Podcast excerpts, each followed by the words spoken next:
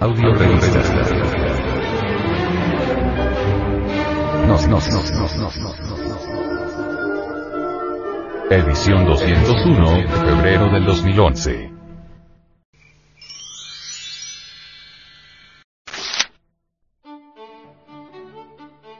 Ciencia.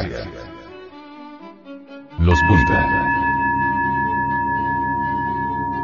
El venerable maestro, Samael Aumeor, presenta a nuestros amables oyentes, la siguiente tesis científica. Análisis científicos muy profundos han venido a demostrarnos en forma contundente, convincente y decisiva, que el átomo no es en modo alguno la partícula más infinitesimal de la materia. Los físicos atómicos han creado el dogma del átomo y en forma irrevocable, inapelable, firme, excomulgan, maldicen y lanzan sus imprecaciones y anatemas contra todo aquel que intente ir un poco más lejos. Nosotros, los gnósticos afirmamos en forma enfática y solemne que la materia se compone de ciertos objetos definidos, conocidos correctamente con el nombre de punta. Nuestra teoría científica creará de hecho un cisma, una desavenencia, entre los académicos, pero la verdad hay que decirla. Necesitamos ser francos y sinceros y poner de una vez las cartas sobre la mesa. Dentro de los punta la noción de espacio es algo que no tiene la menor importancia. Cierto gran sabio cuyo nombre no menciono dijo, los puntas se atraen cuando se encuentran bastante lejos el uno del otro, se rechazan cuando están muy cerca. Luego, a cierta distancia, una repulsión se ejerce de nuevo. Investigaciones de fondo con el sentido espacial desarrollado plenamente en forma íntegra, me han permitido verificar que los punta tienen un bello color dorado. La experiencia mística directa me ha permitido evidenciar claramente que los movimientos de interacción de los puntas se desarrollan de acuerdo con la teoría de la mecánica ondulatoria moderna. Los sabios gnósticos a través de rigurosas observaciones científicas pudieron comprender profundamente que los punta no son átomos, ni nucleones, ni partículas de ninguna clase. Fuera de toda duda y sin temor a equivocarnos, podemos y debemos afirmar categóricamente, que los puntas son entidades absolutamente desconocidas para la física contemporánea. Sería absurdo decir que los punta ocupan espacio. Para una mente acostumbrada a las graves disciplinas del pensamiento, resultaría ilógico y disparatado afirmar que tales objetos poseyeran alguna clase de masa. A todas luces, resulta claro entender que los punta no tienen propiedades eléctricas o magnéticas aunque tales fuerzas y principios les gobiernen y dirijan.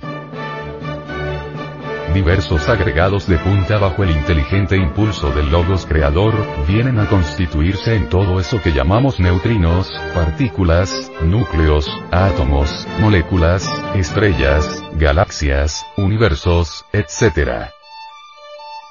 La experiencia mística directa en el universo paralelo de la séptima dimensión o región del alma inefable, me han permitido comprender que todo lo que existe en cualquiera de los siete cosmos, desde el átomo más insignificante hasta el organismo más complejo, se reduce en última síntesis a números.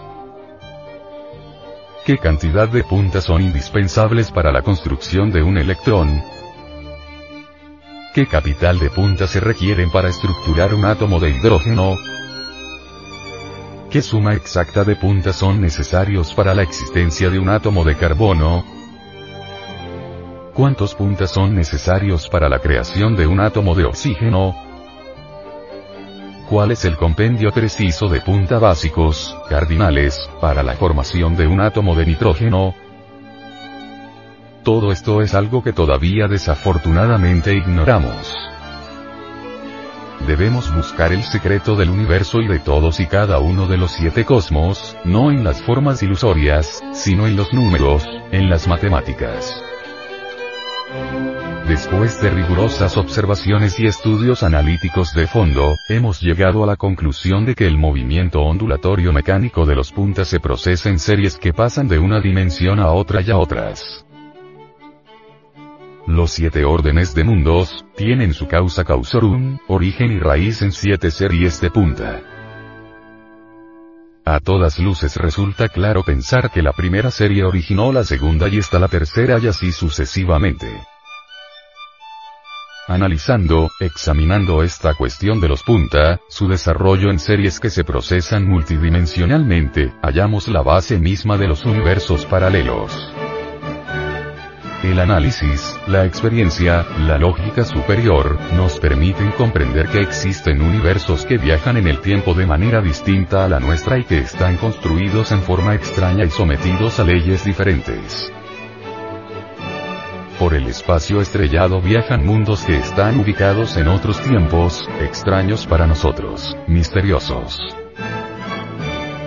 La naturaleza tiene múltiples juegos en el espacio infinito, pero los puntas son el fundamento vivo de cualquier tipo de materia.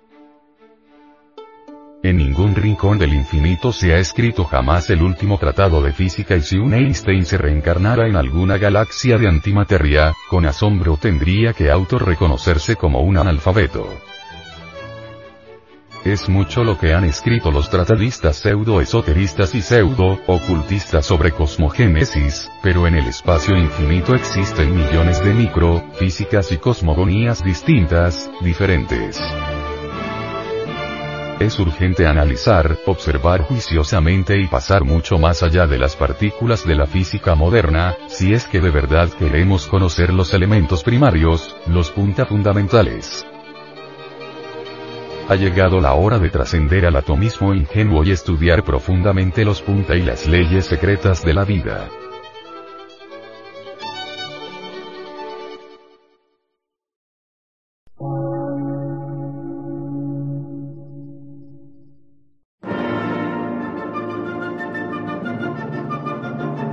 Emisora, gnóstica, transmundial por una nueva civilización y una nueva cultura, sobre la faz de la Tierra.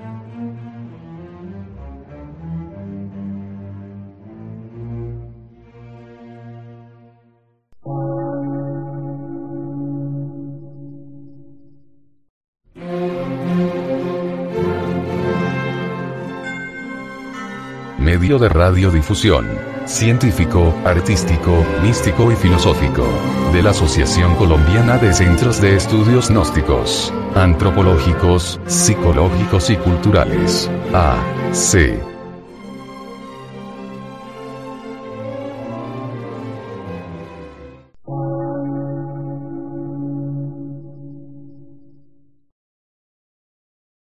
Lectura en movimiento. Difusión sin fronteras.